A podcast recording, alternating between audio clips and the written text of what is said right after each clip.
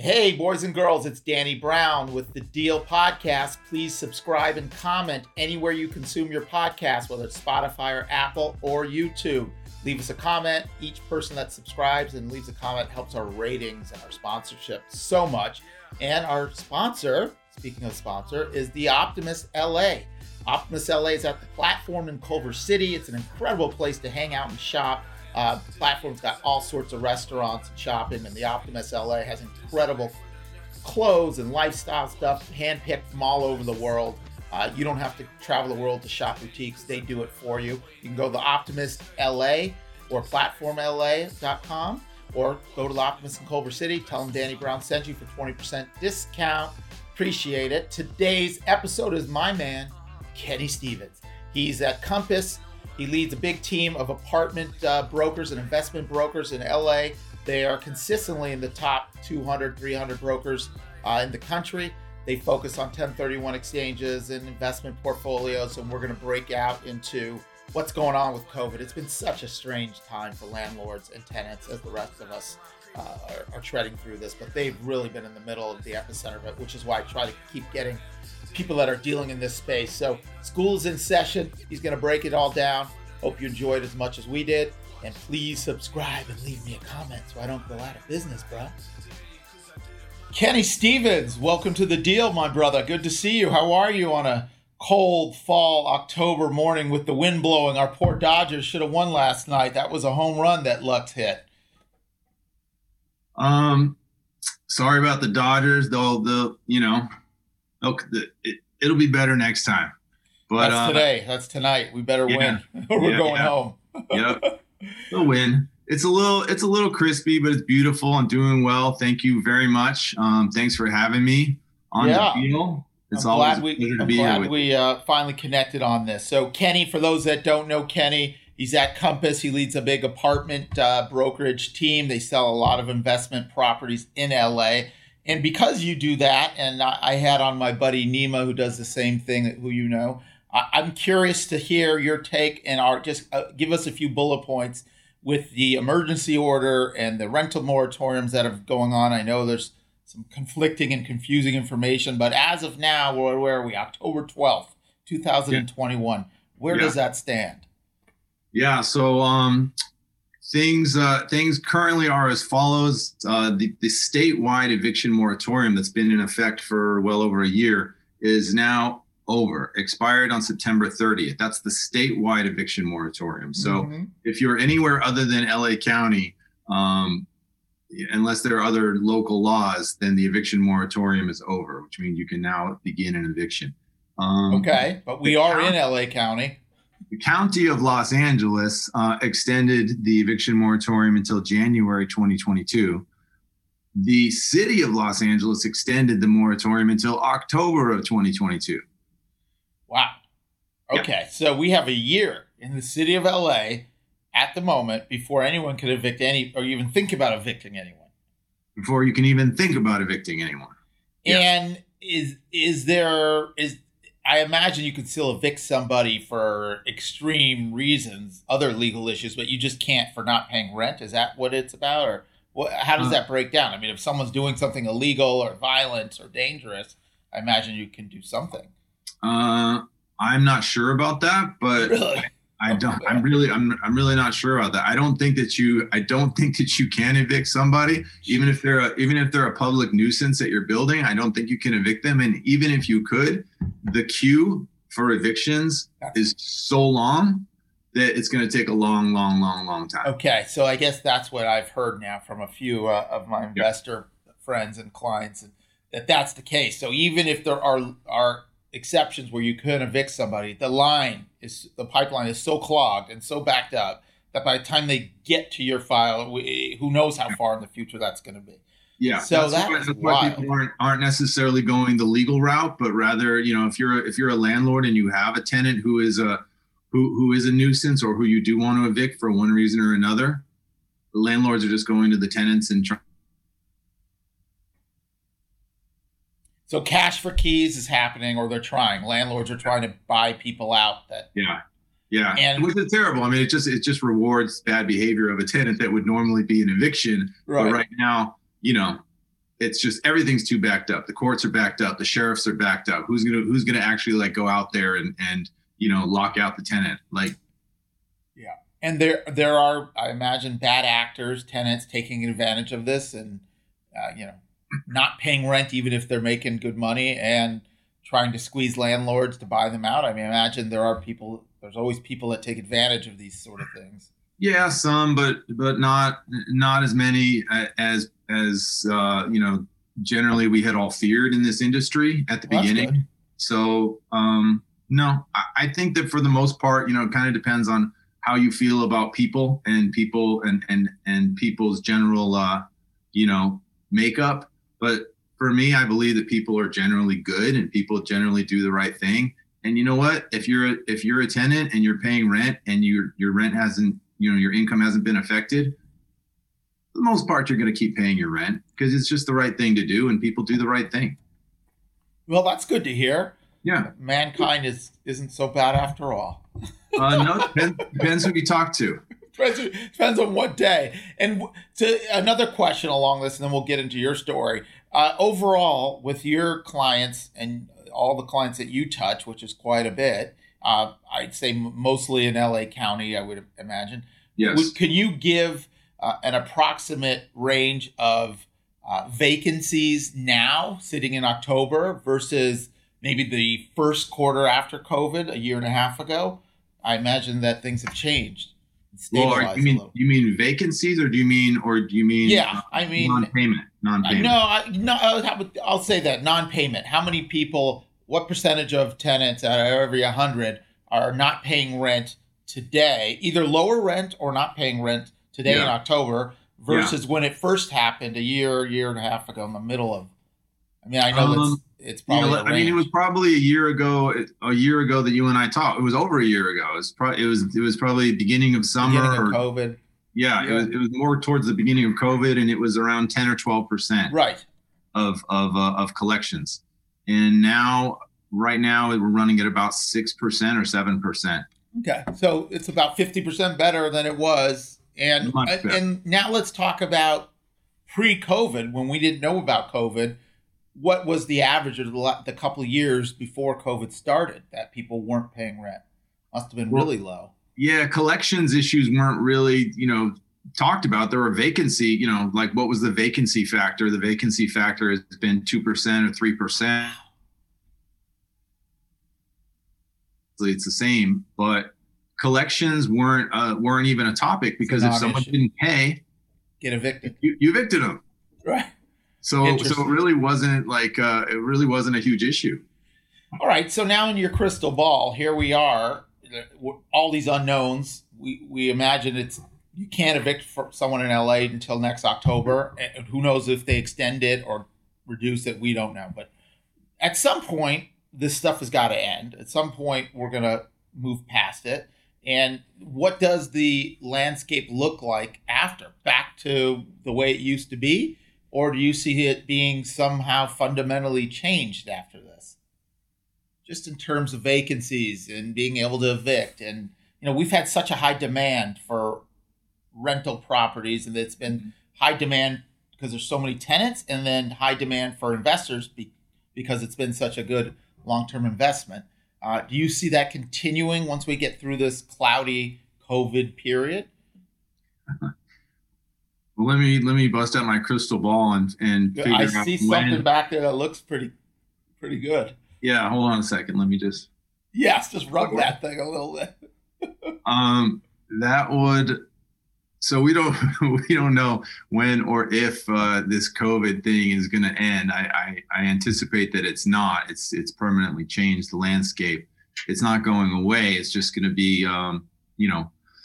Uh, less less heightened for sure. So so there was there was a there was a move away from from the the city center and there was a move away from the main metro areas into the suburbs. That's one thing that we saw um, during the last year. Moving, you know, people moving from downtown, people moving from the, the crowded, more dense uh, areas into the valley. And well, now mean, if you're young, if you're, you know, if you're in your 20s or your 30s and you want to, you want to be, you know, around people and you want to be around restaurants and clubs and things like that, you're moving back into the city. So, so we're seeing that. Um, rents have been going up. Rents have been wow. increasing. Uh, rents are, uh, I would say, back to pre-COVID levels. Wow, how about that? Yeah. So, uh, and part of that has to do, I think, with the moratorium because because you, you couldn't evict anybody, so there so there were there were less vacancies. People weren't Those giving spots, up yeah. their apartments. So it's just supply and demand. You have people who want to move in. There aren't that many apartments available. So Makes sense. it's going up. Yeah, it defies logic, but then when you analyze it and break it down like that, you're like, oh, okay, yeah, there's very few very few opportunities to get an apartment. And if someone has got a job and good credit and they're fresh coming into LA or coming into the rental market, they have limited places to go. So okay, yeah. that makes sense. It also seems from the outside looking in and you know having my hands a little bit in the investor market that in terms of investment sales of apartments, it doesn't seem to have slowed down. It seems to be still very active. Uh, is, am I wrong about that? Well, it's it's slowed down significantly last year in 2020. I've been watching every single month. I watch the number the, the number of transactions. You know, my my focus point is anywhere from let's say eight units to 80 units in yeah. in, uh, in in the greater metro area. So those are the those are the stats that I watch. And on a monthly basis, that the transaction volume from from you know pre pre COVID to COVID to to to last year 2020 the transaction volume dropped 50% or more. Yeah. Yeah. So it was down. It was down significantly. But, but now, that's then. That's when it first. That's, that, that's then. That's yeah. then. And now I'm seeing that the transaction volume is back to 2019 levels. Wow. Yeah. yeah. And so prices are back. And prices and cap rates are back to 2019 levels. Got it. So, so still low cap rates, still quite a demand. So investors yeah. are the smart money is still chasing apartment deals with low cap rates. We don't know if it's smart money yet, but we'll see. well, so-called smart money. yeah, yeah, it is. It, yeah, some very, very, very savvy people with some very deep pockets are yes. still investing in Los still, Angeles. They're still looking at that. All right, so let me pivot here, and we'll get off this crazy apartment world, and let's get into your story, Kenny. So you've uh-huh. been in the you've been in the business now, what, twenty years or so?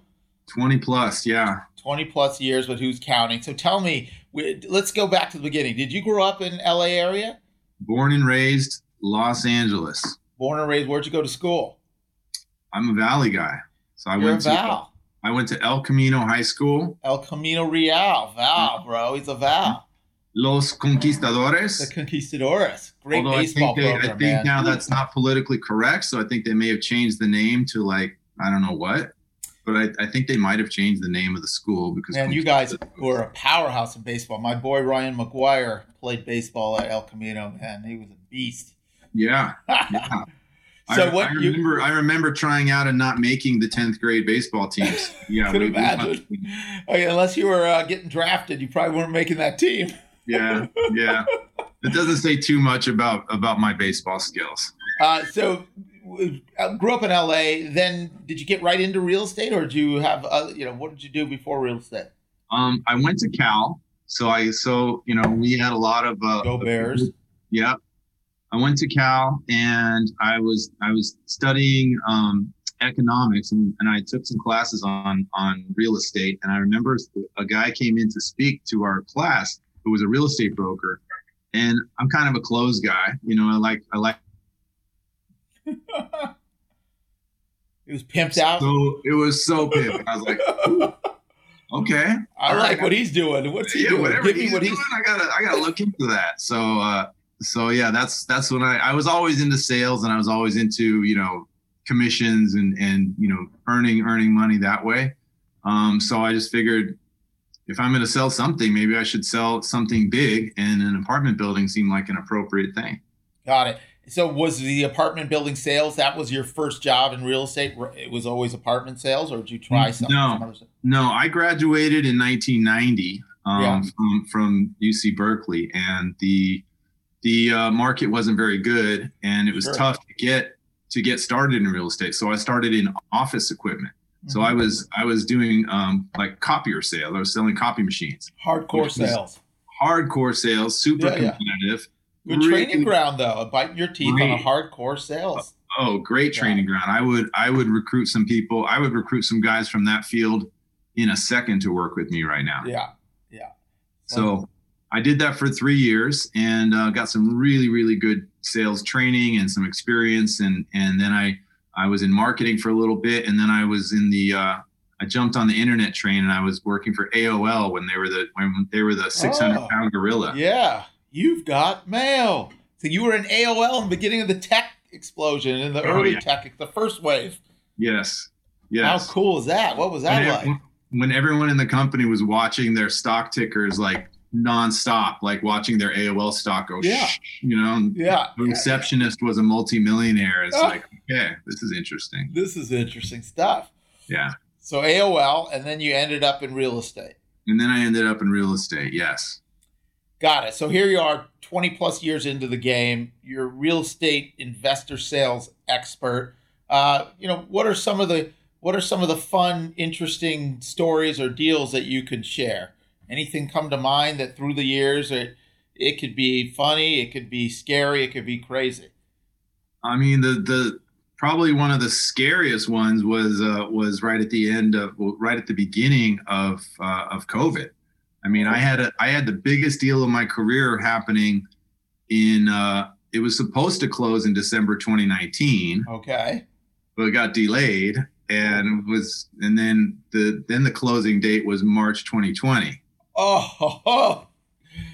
and this was, a coming. this was a you know this was a huge deal and it was it was obviously a lot of money and everything was coming down the pipe. And and and i was talking to my one client and his investors. His investors were all over you know literally all over the world. And his investors saying why are we buying this? Why are we investing? Why are we doing this? And god bless I said don't worry. It's going to be fine. Let's move forward. And every single day every day that it got delayed and all the and the sellers of course the sellers were Panicked. freaking out because they're like what's going on is this guy going to close and i was freaking out it was it was nutty but we ended up closing When did it close? After COVID happened? Or uh, i think it yeah it closed somewhere around like march 15th or march or right 19th as it started, really? at the start. You imagine if they delayed it another two weeks, you would have been in the middle of it. Where where was this deal? Was this in L- in L.A. I assume. It was in LA. It How was in LA. It was a prime prime location, prime prime location, and it just uh, it it just couldn't couldn't be a better location. And they saw the opportunity, and it's it's a great deal right now. I mean, they're they're, they're What's loving the, it. What's the deal? Where can you share that? Uh, over by the Grove. So prime Yeah. time. Prime. Yeah, time it was a central. portfolio. It was a portfolio of four properties in prime like prime Grove location. Yeah.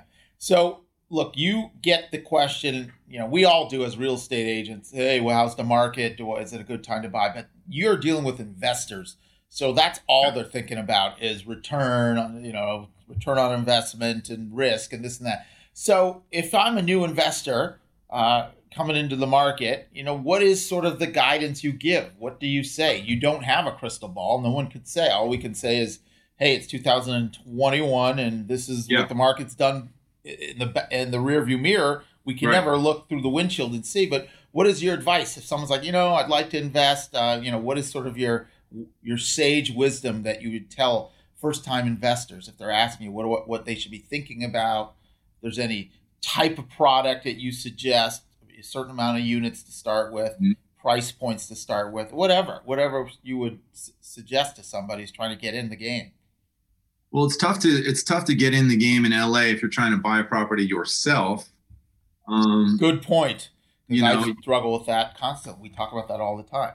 Yeah, it's, tou- Barrier it's tough. of entry. To get in the game. My first, my first investment when I got in, when I got in the game, I started, I started at Marcus and Millichap in my first, my first seven years at Marcus and Millichap in Mhm. Encino, and um, and one of the one of the other brokers there was syndicating syndicating a deal, and so that was my very first apartment investment. Was I think twelve thousand dollars that I put into this deal. Oh God, you did it young, early. Yeah, which was maybe well, I wasn't that young when I started, but you know, it was it was it was right away when I started, and and maybe a year later, or a year and a half later, that twelve thousand dollars was you know twenty thousand dollars. Like, okay, this is good. Yeah, it's a great um, return, home run. So it's return. a good, so it's a really good way to find. You know, if you're if you're coming into the game with fifty thousand dollars or hundred thousand dollars that you want to invest, you're not going to be able to buy anything yourself with that kind of money, unfortunately, in Los Angeles. Right.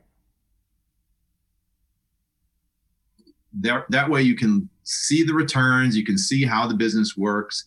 You're gonna, you know, you can join with somebody who does who, who invests for a living, so they find better deals they have access to better deals. They know how to manage properties. And it's just like you know you can invest with them um, awesome. and as i do a lot. So let's um, let's unpack that because that's a great uh, that's a great piece of advice because you know for the last 10 15 years every time i'm diving into i want to invest in a property in la i get hit with what you just said. The barrier of entry is so high. The amount yeah. of capital uh, is incredibly, incredibly high. Very hard to do. So syndication. So what does syndication yeah. look like? Let's talk through, sort of dumb it down. You know, syndication 101. So give me sure. an example. I have a hundred thousand dollars I want to invest, um, and you tell me I have a you have a syndication deal. What's a right. typical syndication deal in LA look like if I have a hundred thousand dollars? Obviously, I'm not buying a building for two or three hundred thousand in LA. You know, right. you're lucky if you get a building for two or three million. But right. let's say I have a hundred thousand and I want to go that route. What would sure. that look like? What what could I expect?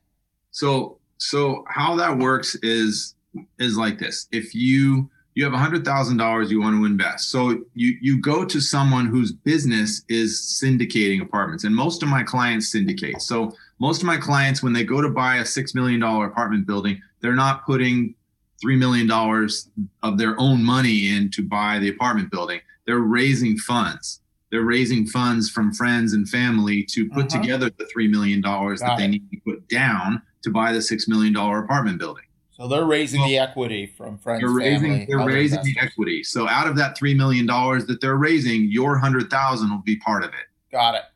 And out of and so for that you get an uh, you know you get a proportionate share of the of the profits and a proportionate share of the cash flow.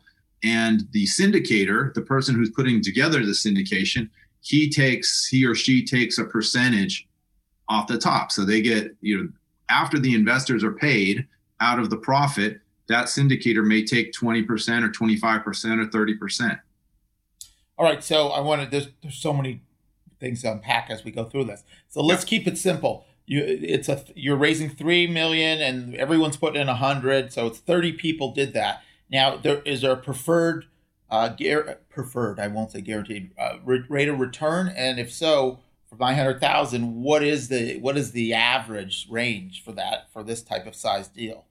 Um, every every deal is different and every syndicator is different. Sure. So uh, I would say on average, or or, Just give me an example, or yeah, give me an example of what it could look like. Typically, they'll they'll tell you. Typically, they'll tell you, give me the hundred thousand dollars, I'll give you six percent return. Okay.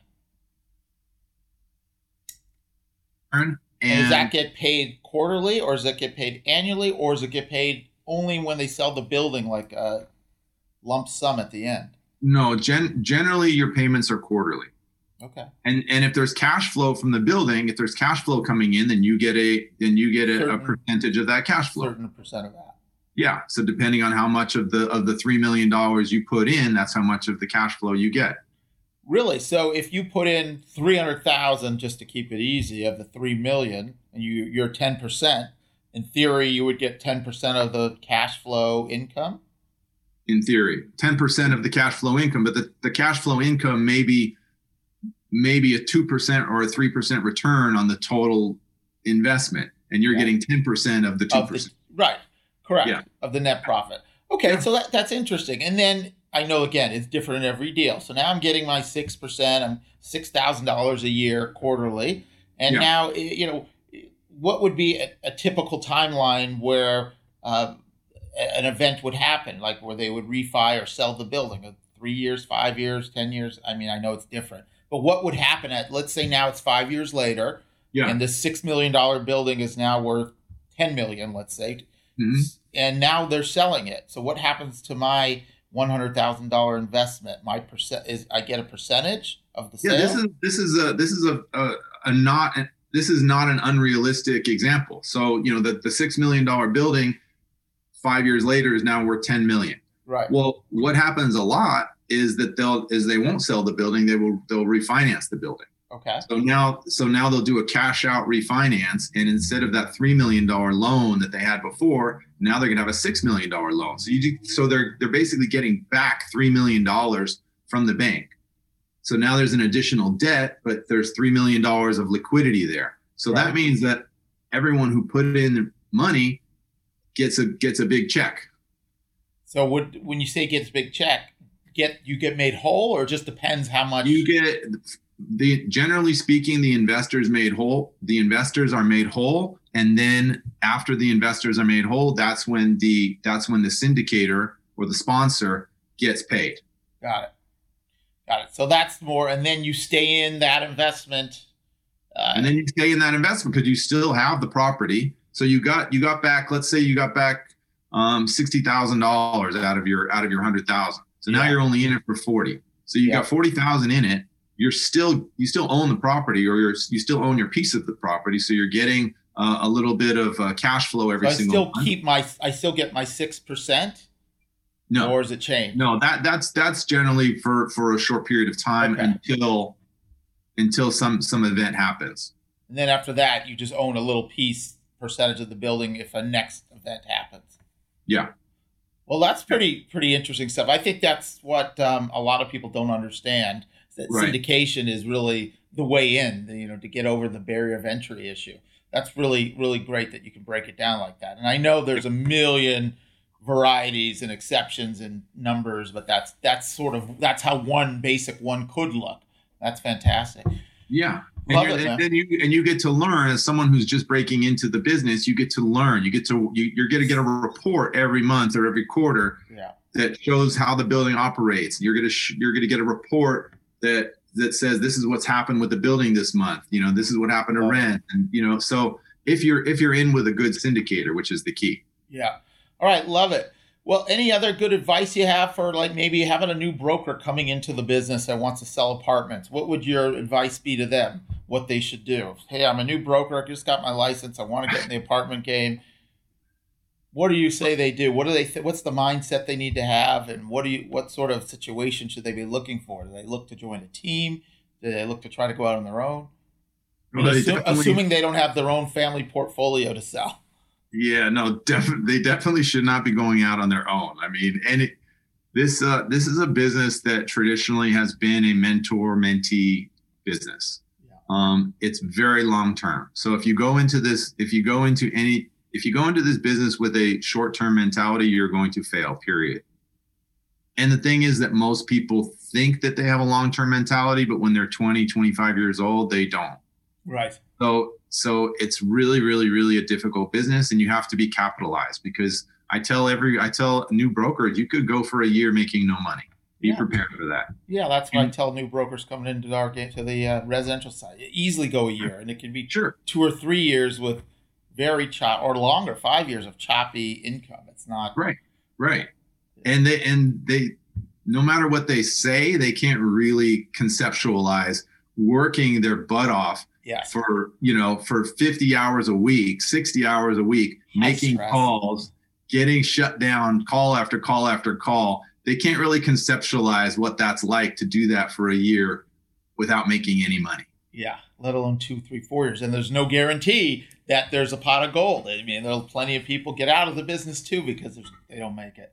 yeah most people get out of the business once you once you get over the five year hump you're you know Not really a rookie.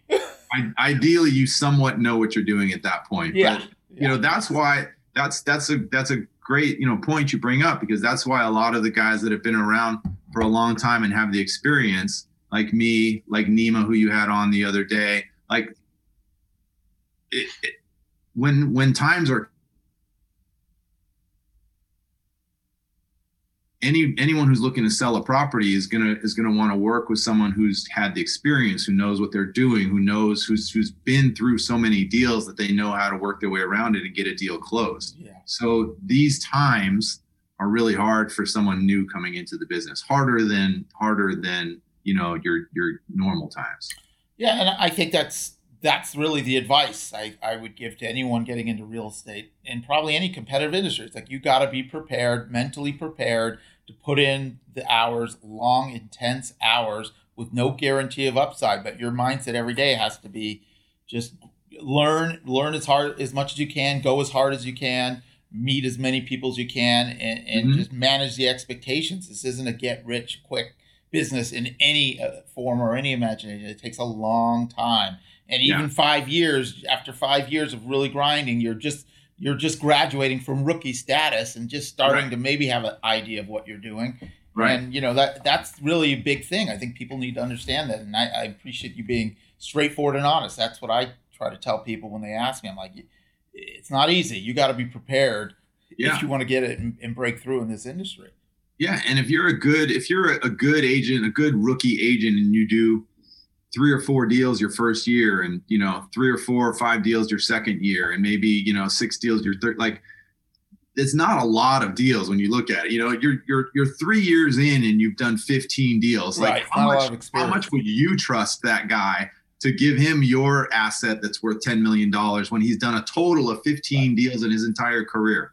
Right. And you think about after hundreds and hundreds of transactions and years there's so many nuances of deals and there's so many potholes and there's so many curveballs and split right. fingers and like yeah in three four five years some people even 10 years have done 15 20 like it's not a lot of experience to know when you're going to battle and going to war that your general has seen it all and done it all and i'm sure you feel like me 20 years in the game I still learn stuff. I'm still into deals and there's complications and things and, and a bump that like, wow, I never yeah. saw that coming, and I, you know, I feel like I'm as prepared as you can be. And then yeah. there's still new stuff coming at you. So yeah, there's always something. There's always something, which makes it stimulating and fun and, and all that. And you know, yeah. that's that's the upside of. It. All right.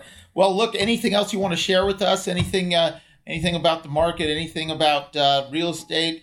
Anything about your handsome face and the Billy Idol hair you want to tell us? But I know it's Tuesday. I got to get get out there on Brokers Open. You do too. I don't know if you need to actually no no brokers no brokers open for me but you know i got a lot of people to call a lot of things to do i'm but, sure um you know kennystevens.team.com that's that's what i got for you all right kenny stevens you're the man and, so. uh, yeah man it's it's is it's always it's always los angeles the weather you know the weather's always going to be here and there's always a reason you know the entertainment industry's here but it's just there's there's not going to be a, a shortage of people wanting to move to LA. And they're so, not they're not uh, growing more land. There's no more land. People keep coming, and there's no more land. So it's always yeah. been place people yeah. want to live and invest people in. Well, are, people are leaving too. You know, a lot of people are leaving, but but a lot of people are coming here. And if you're if it. you're in Chicago, if you're in New York, if you're in you know other places back east, there's uh there's a lot of draw for Los Angeles. Right on. Go LA, go Dodgers. Kenny Stevens, I appreciate you. Thank you for sharing a little time. I know you probably got a 10 listing appointments to go on, but thanks, my man. I appreciate it, and uh, we'll we'll catch up soon in the office. Thank you, Danny. Thank good job. good to see you, brother. Thanks, man. Have a good day.